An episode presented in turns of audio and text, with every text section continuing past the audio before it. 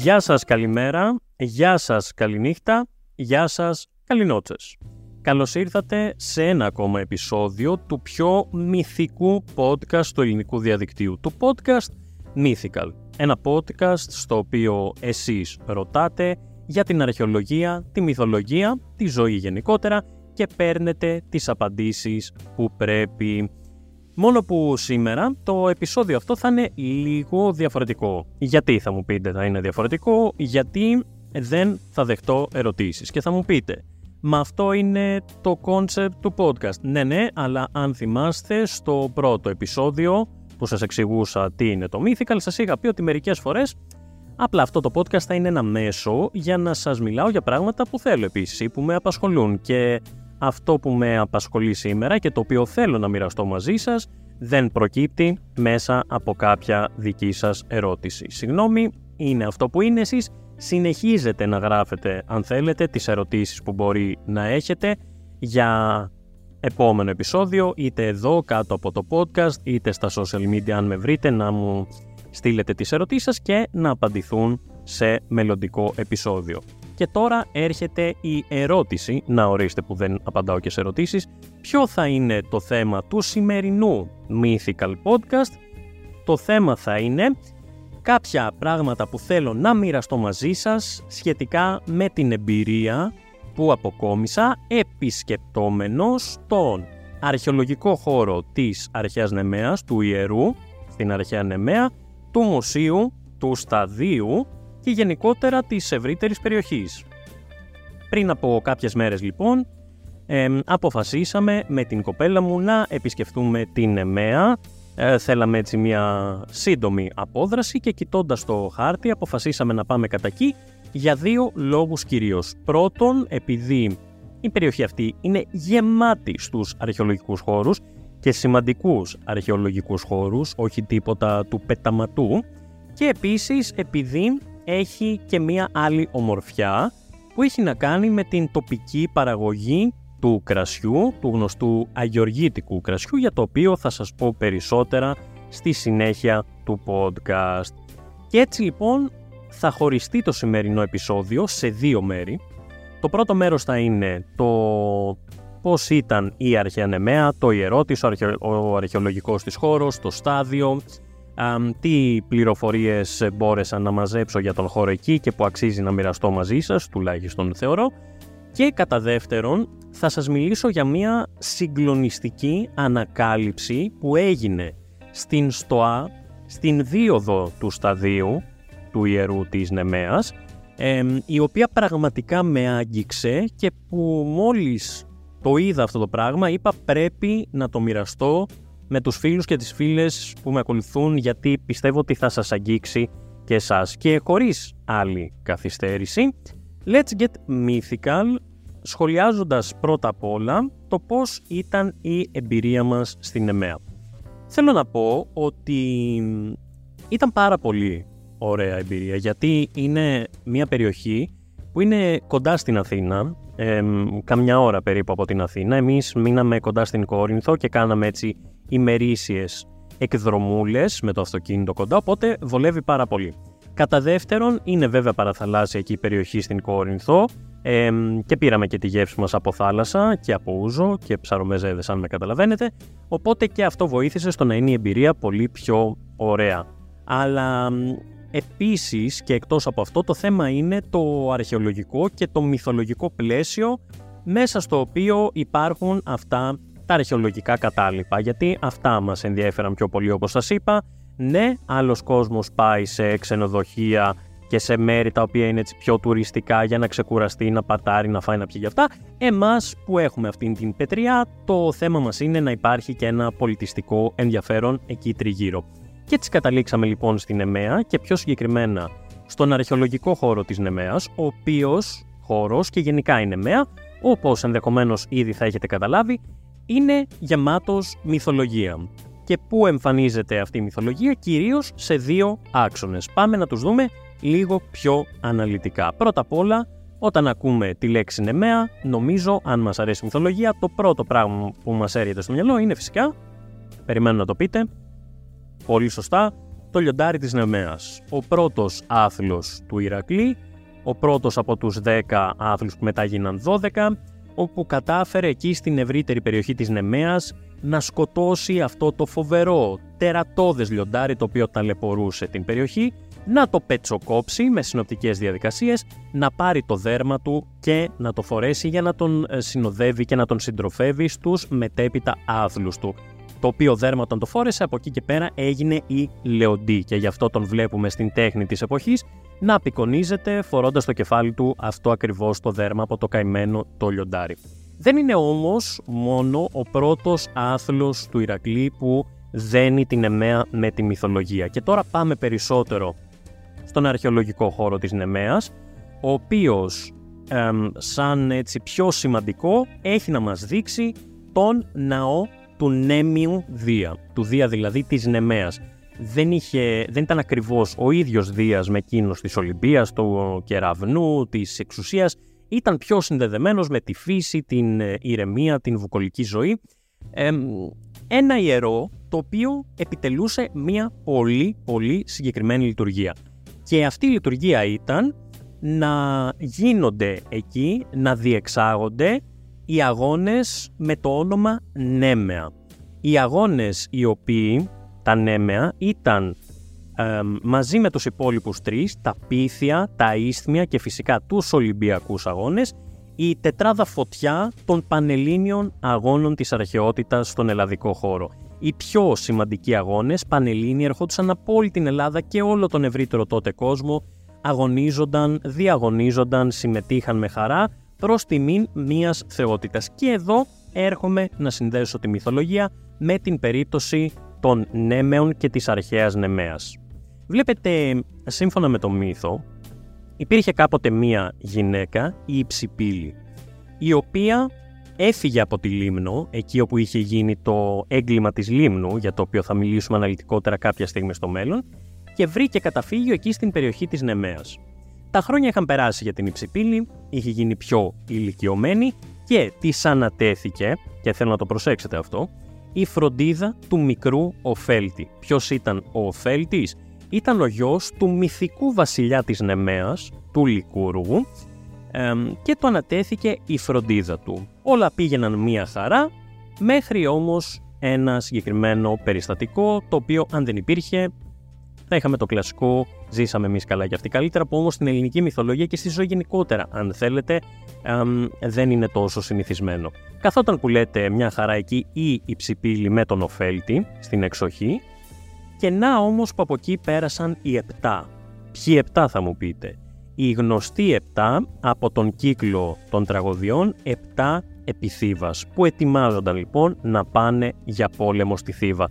Και κάποια στιγμή οι άνθρωποι, εν πάση περιπτώσει, δίψασαν και ζήτησαν από την Υψηπύλη να τους βάλει λίγο νερό.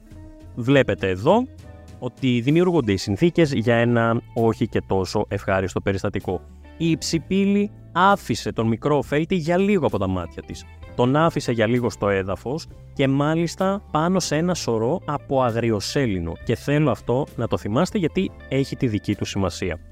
Τι τον άφησε, τι το ήθελε, το να το δώσει το νερό έτσι πρόθυμα, εμφανίστηκε ένα φίδι, δάγκωσε τον μικρό φέλτη και ο μικρός πρίγκιπας, ωραίο μυθιστόρημα, εν πάση περιπτώσει, της Νεμέας πέθανε τραγικά. Στη μνήμη του, στη μνήμη του μικρού Οφέλτη, διοργανώθηκαν και διοργανώνονταν ανά δύο χρόνια, καλοκαιριάτικα εντωμεταξύ, τον Αύγουστο, τα Νέμεα. Τα Νέμεα τα οποία διοργανώνονταν εκεί στο στάδιο της Νεμαίας στο ευρύ, στην ευρύτερη περιοχή του Ιερού και περιλάμβαναν και γυμνικούς αλλά και υπηκούς αγώνες. Γυμνικούς αγώνες όπως το στάδιο, η πυγμαχία, το παγκράτιο και υπηκούς αγώνες όπως το τέθρυπο, ξέρετε αρματοδρομίες με τα τέσσερα άλογα που έσαιρναν το άρμα. Κάτι αντίστοιχο μας δείχνει και ο Ινίοχος των Δελφών, αυτό το φανταστικό ε, άγαλμα το οποίο υπάρχει στο Αρχαιολογικό Μουσείο των Δελφών όμως δεν πρέπει να ξεφύγω, επιστρέφουμε στην Εμέα εκεί όπου λοιπόν στο ιερό αυτό λάμβαναν χώρα οι αγώνες αυτοί δεν υπήρχε τόσο μία πόλη της αρχαίας Νεμαίας ή ένας οικισμός, πιο πολύ ήταν αυτό το ιερό το οποίο όταν δεν διοργανώνονταν οι αγώνες ήταν κάπως έρημο. Υπήρχαν μόνο οι ιερείς εκεί στο ναό του Δία και στα κτίρια τα οποία ήταν όλο αυτό το κτηριακό, εν πάση περιπτώσει, συγκρότημα. Και όταν λέω τα άλλα κτίρια, ναι, υπήρχαν και άλλα κτίρια. Υπήρχαν τα λουτρά, εκεί όπου οι διαγωνιζόμενοι αθλητές φρόντιζαν την προσωπική τους υγιεινή, έδιωχναν από πάνω τους με τις στυλεγγίδες το χώμα από τον υδρότα, τα λάδια κτλ. Έκαναν το λουτρό τους, πλένονταν, υπήρχε εστιατόριο, ε, υπήρχαν πάρα πολλά έτσι κτίρια τα οποία βοηθούσαν στην καθημερινότητα της διεξαγωγής των αγώνων. Σήμερα, αν κάποιος ή κάποια από εσάς θέλει να επισκεφθεί το ιερό της Νεμαίας, θα δει προφανώς ερήπια, χεροπολί, από τον ναό του Δία θα δει κάποιους κύονες. Οι τρεις στέκουν αγέροχοι από την αρχαιότητα, οι υπόλοιποι είναι βάση του αναστηλωτικού προγράμματος που ακολούθησε από την ε, Αμερικανική Αρχαιολογική Σχολή, όπου ανοικοδομήθηκαν, αναστηλώθηκαν οι υπόλοιποι και έτσι δίνεται μια πιο πλήρης εικόνα του ναού. Είναι ένας ενδιαφέρον αρχαιολογικός χώρος, έχει το δικό του ενδιαφέρον, δεν έχει πάρα πολλά για να δει κανείς εκτός από τα λουτρά και το ναό αυτών καθ' αυτών. Τα υπόλοιπα κτίρια είναι σε πιο εμ, θεμελιακή ας πούμε κατάσταση ισοσμένα, δηλαδή μπορείς να δεις τα θεμέλια των κτιρίων και όχι περισσότερα. Και υπάρχει βέβαια στον αρχαιολογικό χώρο και το μουσείο. Το αρχαιολογικό μουσείο λοιπόν έχει κάποια λίγα αλλά ενδιαφέροντα με τη σειρά τους και αυτά ευρήματα, τα οποία φυσικά ανασκάφηκαν ή βρέθηκαν εκεί στο ιερό. Στυλεγγίδες όπως σας είπα προηγουμένως, ε, δίσκους από τα αγωνίσματα, αγγεία για την ε, χρήση ε, την καθημερινή και την διεξαγωγή των αγώνων και έχει και ένα έβριμα το οποίο δεν θα σας το αποκαλύψω ακόμα αλλά θα σας το πω στο δεύτερο μέρος του σημερινού επεισοδίου γιατί είναι αυτό το οποίο ξεχώρισα, αυτή η συγκλονιστική ανακάλυψη που είχε γίνει εκεί. Και πιο συγκεκριμένα όχι στο ιερό της Νεμαίας αλλά στο στάδιο. Και αν θέλετε να γίνουμε και πιο συγκεκριμένοι γιατί μπορούμε να το κάνουμε αυτό ανακαλύφθηκε στη στοά που οδηγούσε στο στάδιο. Στη στοά δηλαδή μέσα από την οποία περνούσαν οι αθλητές για να διαγωνιστούν. Εν τω μεταξύ είπα πριν για τους τέσσερις αυτούς μεγάλους πανελλήνιους αγώνες, τα Ίσθμια, τα Νέμεα, τα Πίθια και τους Ολυμπιακούς αγώνες. Φανταστείτε τώρα να είστε αθλητή στην αρχαιότητα και να καταφέρνατε να διακριθείτε και στα τέσσερα αγωνίσματα. Θα πρέπει να ήταν πραγματικά συγκλονιστική η τιμή που θα απολάμβανε ένας νικητής όλων αυτών των αγωνισμάτων. Και μιας και είπα νικητής, να επιστρέψουμε λίγο στο αγριοσέλινο. Στους Ολυμπιακούς Αγώνες οι νικητές λάμβαναν το στεφάνι της ελιάς. Ε, στα πίθια λάμβαναν στεφάνι δάφνης. Στα νέμεα λάμβαναν στεφάνι από αγριοσέλινο. Και εδώ θέλω να πάμε πίσω εκεί όπου η υψηπίλια ακουμπά τον ωφέλτη στον σώρο από το αγριοσέλινο σε ανάμνηση λοιπόν αυτού του τραγικού γεγονότος, οι νικητές φορούσαν ένα στεφάνι από αγριοσέλινο πάνω στο οποίο πέθανε ο μικρός πρίγκιπας ο Φέλτης, το οποίο αγριοσέλινο και αυτό με τη σειρά του είχε συνδεθεί στην αρχαιότητα με την αρρώστια. Και αυτό είναι κάτι πολύ σημαντικό γιατί έδειχνε και τον πένθυμο χαρακτήρα που είχαν τα νέμεα σε μεγάλο βαθμό μιας και διεξάγονταν σε ανάμνηση αυτού του συγκλονιστικού γεγονότος. Ο ναός λοιπόν του Δία, ο, αυτός ο ναός του οποίου τους κύονες και τα θεμέλια μπορούμε να δούμε σήμερα αν επισκεφτούμε τον αρχαιολογικό χώρο, χτίστηκε τον 4ο αιώνα π.Χ. και πιο συγκεκριμένα περίπου το 330 π.Χ. Άρα μιλάμε για την ελληνιστική περίοδο.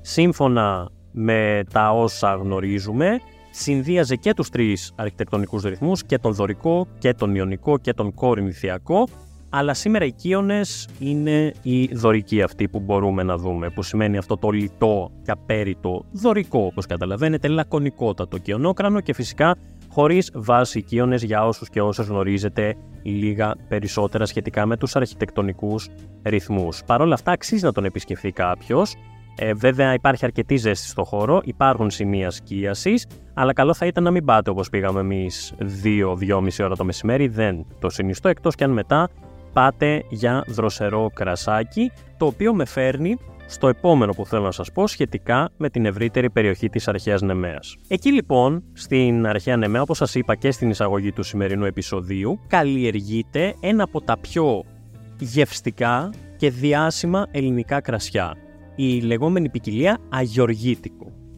Έτσι λοιπόν και εμείς μετά την επίσκεψη στον αρχαιολογικό χώρο και στο στάδιο, στο οποίο θα επιστρέψουμε σε λίγο, πήγαμε για γευσηγνωσία σε ένα από τα κτήματα εκεί της περιοχής. Στο κτήμα Παλιβού, not sponsored, δεν κάνουμε διαφήμιση, απλά ήταν πάρα πολύ φιλόξενοι εκεί οι άνθρωποι και μας έβαλαν να δοκιμάσουμε τα κρασιά τους και κάναμε και μία μίνι ξενάγηση στο, στα κελάρια, στους αμπελώνες και στη διαδικασία της παραγωγής του κρασιού. Εν τω μεταξύ μου έκανε μεγάλη εντύπωση, όπως μας είπε ο φίλος που μας έκανε εκεί την ξενάγηση, ότι πλέον έχουν εισάγει ξανά τους αμφορείς στη διαδικασία της παραγωγής του κρασιού, οι οποίοι όπως μας είπε μπορεί να μην δίνουν τόση γεύση όπως το ξύλο στα βαρέλια, αλλά το κάνουν νομίζω όπως είπε πιο μεστό αν θυμάμαι καλά το κρασί. Και μου έκανε πολύ μεγάλη εντύπωση γιατί είναι μια πανάρχια τεχνική του πυλού και του αμφορέα που συνεχίζεται μέχρι σήμερα και ναι, το βρήκα πάρα πολύ ενδιαφέρον. Δοκιμάσαμε λοιπόν τα κρασάκια μας, ε, μάθαμε και πράγματα για την παραγωγή του κρασιού, για το χώμα, για το τι κάνει αυτό το κρασί τόσο ξεχωριστό και καταλήξαμε στο γεύμα της ημέρας, το οποίο ήταν πάρα πολύ ωραίο, στην Νεμαία, στο εστιατόριο 17 χωριά και πάλι όχι προώθηση, αλλά ο άνθρωπος εκεί με γνώριζε και τα είπαμε πάρα πολύ ωραία και μας περιποιήθηκε, οπότε αν ακούει το podcast Ευχαριστούμε πολύ και τους στέλνουμε χαιρετίσματα. Και γιατί λέγεται 17 χωριά το εστιατόριο, γιατί η παραγωγή του αγιοργήτικου κρασιού εκεί στην περιοχή γίνεται σε 17 συγκεκριμένα χωριά, ένα εκ των οποίων είναι και αυτό της αρχαίας Νεμαίας. Έτσι, για να μην λέτε ότι ασχολούμαστε εδώ πέρα μόνο με μυθολογία και αρχαιολογία, αν και η παραγωγή κρασιού στην περιοχή ήταν από, και είναι από αρχαιοτά των χρόνων και όπως έχουμε ήδη δει αρκετές φορές σε αυτό το podcast, μια δυναμία για το κρασί υπάρχει. Την επόμενη μέρα πήγαμε και Μικίνες, δεν είμαι ειδικός, είμαι κλασικός αρχαιολόγος, δεν μπορώ να σας πω πολλά για εκεί, εντάξει είναι ίσως για μένα το σημείο κλειδί και το πιο έτσι που, που σου προκαλεί δέος στον χώρο είναι η πύλη των Λεόντων όταν είναι, βρίσκεσαι στην είσοδο για το ανάκτορο των Μικινών, πολύ ζέστη κιόλας Εκείνη τη μέρα, βέβαια, θα μου πείτε τι ώρα πήγατε. Ναι, πήγαμε και πάλι 2-2,5 ώρα το μεσημέρι. Ε, το αντιλιακό να είναι καλά. Το μουσείο και αυτό είναι τόσο όσο, δεν είναι πολύ κουραστικό, δεν έχει όμως και μεγάλη ποικιλία. Πολλά από αυτά τα οποία έχουν βρεθεί εκεί στεγάζονται και εκτίθενται στο Εθνικό Αρχαιολογικό Μουσείο εδώ στην Πατησίων στην Αθήνα. Και μετά πήγαμε και, για ένα, πήγαμε και ένα ναύπλιο με το αυτοκίνητο για να ολοκληρωθεί αυτή η σύντομη αλλά πολύ γεμάτη ε, εξόρμηση από την πολύ ζεστή Αθήνα. Και θα μου πείτε τώρα, εσένα δεν σου αρέσει η ζέστη, κάθεσαι, κλαίγεσαι, παραπονιέσαι στα προηγούμενα επεισόδια για τη ζέστη. Δεν ξέρω αν το ακούτε στο μικρόφωνο, θα έχω κάνει εγώ ό,τι καλύτερο περνά από το χέρι μου για να μην το ακούτε, αλλά έχω πάρει ανεμιστήρα γιατί δεν παλευόταν άλλο η κατάσταση. Είναι 90 W ο ανεμιστήρας, είναι πάρα πολύ δυνατός, Εσκεμένα τον πήρα τόσο δυνατό τον ανεμιστήρα. Δεν ξέρω όμως αν ακούγεται στο μικρόφωνο. Αν ακούγεται, ελπίζω να μην το έχετε κλείσει ήδη το podcast. Εγώ θα έχω βάλει τα δυνατά μου να μην τον ακούτε, αλλά θέλω και μία κατανόηση γιατί air condition, παιδιά, προς το παρόν δεν γίνεται. Δηλαδή, κάπου όπα, έτσι, να υπάρχει μια δροσιά, να βγαίνει η δουλίτρα, βγαίνει το επεισόδιο, καταλαβαίνετε. Τώρα, αφού πιω μια γουλιά καφέ, δροσερού καφέ, θέλω να σας μιλήσω με μεγαλύτερη σοβαρότητα για αυτήν την πολύ εντυπωσιακή ανακάλυψη που αντίκρισα στο μουσείο και μετά στη στοά του σταδίου της Νεμαίας ε, που με άγγιξε και που ήθελα να τη μοιραστώ μαζί σας. Είπαμε ότι ο ναός του Δία και το στάδιο χτίστηκαν περίπου το 330 π.Χ. Ελληνιστική περίοδος, θέλω όμως να φύγουμε από εκεί. Αφού κάνουμε εικόνα τους αθλητές να μπαίνουν στη στοά του σταδίου, μέσα στο άγχος τους, έτοιμοι να διαγωνιστούν, να χαράσουν στις πέτρες, στις πλευρές της το στα ονόματά τους, όπως τα είδαμε με τα ίδια μας τα μάτια και τα, τα αγγίξαμε στη ΣΤΟΑ, θέλω να φύγουμε αιώνες μετά. Πόσους αιώνες; Μιλάμε για το 585 μετά Χριστόν. Έχουμε φύγει και από την ελληνιστική εποχή και την ύστερη αρχαιότητα. Είμαστε στις, ε, στην πρωτοχριστιανική ας πούμε νεμαία. Ήμουνα που λέτε στο μουσείο και σε μία γωνίτσα εκεί είχε ανθρώπινα λείψανα, είχε ένα κρανίο, κάποια οστά. Ελπίζω να μην σας αγριεύει αυτό που σας λέω, αλλά για εμά τους αρχαιολόγους είναι αρκετά σύνηθες αυτό και έχουμε εξοικειωθεί σε αυτό, καλός ή κακός. Διάβασα λοιπόν την επιγραφή που υπήρχε δίπλα από αυτά τα οστά, η οποία έλεγε το εξής. Και φεύγουμε από το μουσείο και πάμε στο στάδιο, στη ΣΤΟΑ. Το 585 λοιπόν μετά Χριστόν είχαν αρχίσει να εισβάλλουν στην περιοχή της Νεμαίας σλαβικά φύλλα τα οποία ήταν αρκετά βία. Οπότε τι έχει συμβεί; ένας άνθρωπος βρήκε καταφύγιο μέσα στη στοά που οδηγούσε στο στάδιο, η οποία στοά τότε ήταν επιχωματισμένη. Τι σημαίνει αυτό, ότι ήταν καλυμμένες με χώμα οι είσοδοι της στοάς και γενικότερα το μέρος εκεί. Κάπως έσκαψε, μπήκε μέσα για να γλιτώσει και πήρε μαζί του λιχνάρια για να φωτίζει το βράδυ, κάποια μαγειρικά σκεύη για να επιβιώνει, άρα και κάποιες προμήθειες και κάποια νομίσματα, ίσως επειδή ήλπιζε ότι κάποια στιγμή θα βγει από εκεί και θα μπορούσε να τα ξοδέψει κάπου. Πρέπει οι μέρες του να πέρασαν πολύ βασανιστικά.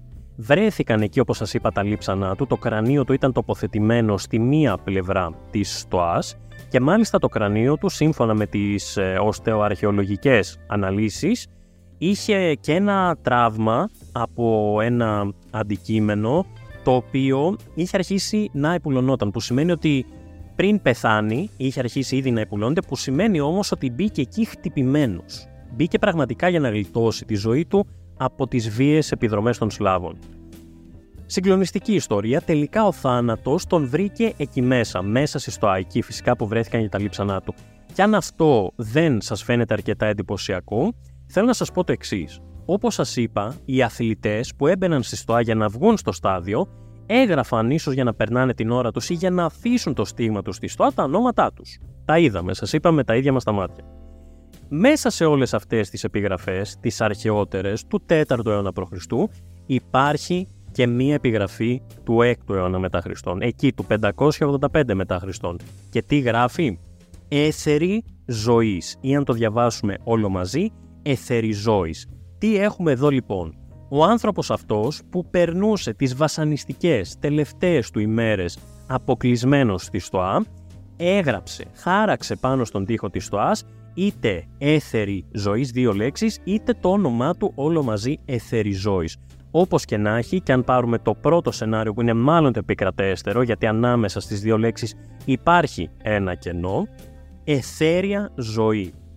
Έγραψε ένα ελπιδοφόρο μήνυμα στον τοίχο της στοάς στις τελευταίες του στιγμές είτε έχοντας αποδεχτεί ότι η ζωή του τελειώνει και ότι θα πάει σε μια καλύτερη εθέρια ζωή είτε με την ελπίδα ότι θα βγει από εκεί κάποια στιγμή και θα ζήσει όπως ήθελε. Έγραψε την ελπίδα του πάνω στην πέτρα για μια εθέρια καλύτερη ζωή. Μέσα στην απομόνωση υπό τον φως των λιχναριών με το φόβο του θανάτου να πλανιέται μέσα στη στοά ο Εθεριζώης ή αυτός ο άνδρας, το οποίο τα οστά εκτίθενται στο μουσείο, έγραψε αυτό το συγκλονιστικό μήνυμα, το οποίο με άγγιξε και γι' αυτό ήθελα να το μοιραστώ μαζί σας και περιμένω τα σχόλιά σας από κάτω για το αν συμμερίζεστε και, και εσείς το πόσο έντονα συναισθήματα μπορεί να προκαλέσει αυτό το στίγμα στο χρόνο που κρύβει μία τόση δά επιγραφή μετά από τόσους αιώνες μία τόσο τραγική ιστορία.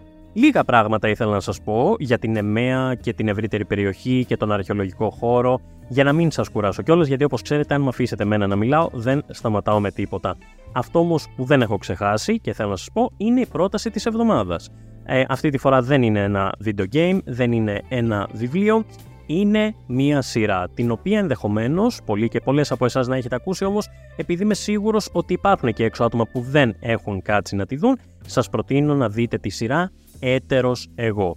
Μία σειρά για την οποία έχουμε κάνει βίντεο στο κανάλι, στο The Mythologist, και πιο συγκεκριμένα για την πρώτη σεζόν της σειράς. Όχι την ταινία, όχι τόσο την δεύτερη σεζόν της σειράς, αν και αυτά είναι πολύ αξιόλογα, ή την τρίτη που βγήκε φέτος. Θέλω, επειδή εδώ μιλάμε περισσότερο για μυθολογία, να εστιάσετε στη δεύτερη. Εκεί όπου τα εγκλήματα σχετίζονται με έναν από τους μεγαλύτερους ήρωες της αρχαίας ελληνικής μυθολογίας, όχι τον Ηρακλή, αλλά τον Θησέα η σεζόν παίζει με τις έννοιες της δικαιοσύνης, της αυτοδικίας, του τι είναι δίκαιο, ποια τιμωρία είναι δίκαιη, αν πρέπει να παίρνουμε στα χέρια μας τον νόμο ή όχι, ε, μέσα βέβαια από τα, την μαεστρική έτσι, οπτική του Σωτήρη Τσαφούλια, για τον οποίο έχω εκφράσει την εκτίμησή μου με κάθε ευκαιρία και το κάνω και τώρα. Δείτε τι, αν την έχετε δει, προτείνετε τι και σε άλλους, αξίζει πραγματικά να τη δουν. Δεν θέλω να ακούσω αυτό το για Ελλάδα είναι φοβερή, γιατί αυτό μειώνει την όλη προσπάθεια. Είναι μια γενικά φοβερή σειρά. Αυτό έχω να σας προτείνω για αυτή τη βδομάδα. Και κάπως έτσι, αν θέλετε ε, να την προτείνετε, θα χαρώ. Αν την έχετε δει, θα χαρώ ακόμη περισσότερο να το συζητήσουμε. Και αφού ευχαριστήσω τους Patreons του Project The Mythologist και του Podcast Mythical που ενεργά και σταθερά και έμπρακτα στηρίζουν την προσπάθεια που γίνεται εδώ, αν θέλετε να το στηρίξετε μπορείτε να βάλετε 5 αστέρια αν θεωρείτε ότι είναι ένα podcast 5 αστέρων, αλλά και με τα like ή τα dislike σας, δεν παρεξηγούμε αν δεν σας άρεσε, με τα σχόλιά σας και κυρίως με τα σχόλιά σας, με τις ερωτήσεις σας δηλαδή, γιατί γενικά αυτό γίνεται εδώ όπως έχετε καταλάβει, απαντώ στις δικές σας ερωτήσεις. Μην κοιτάτε που σήμερα το πήρα όλο και άρχισα να λέω τα δικά μου, γενικά είναι ένα podcast το οποίο βασίζεται σε εσάς. Μέχρι την επόμενη πέμπτη λοιπόν, αυτό ήταν το επεισόδιο του Mythical. Μείνετε σε δροσερό μέρος, σε ασφαλές μέρος. Έρχεται καύσωνας, ξέρετε πόσο πολύ θα το απολαύσω εγώ αυτό, μπορεί και όχι. Και όπως και να έχει, μέχρι το επόμενο επεισόδιο, εύχομαι σε όλους και σε όλες να είστε καλά.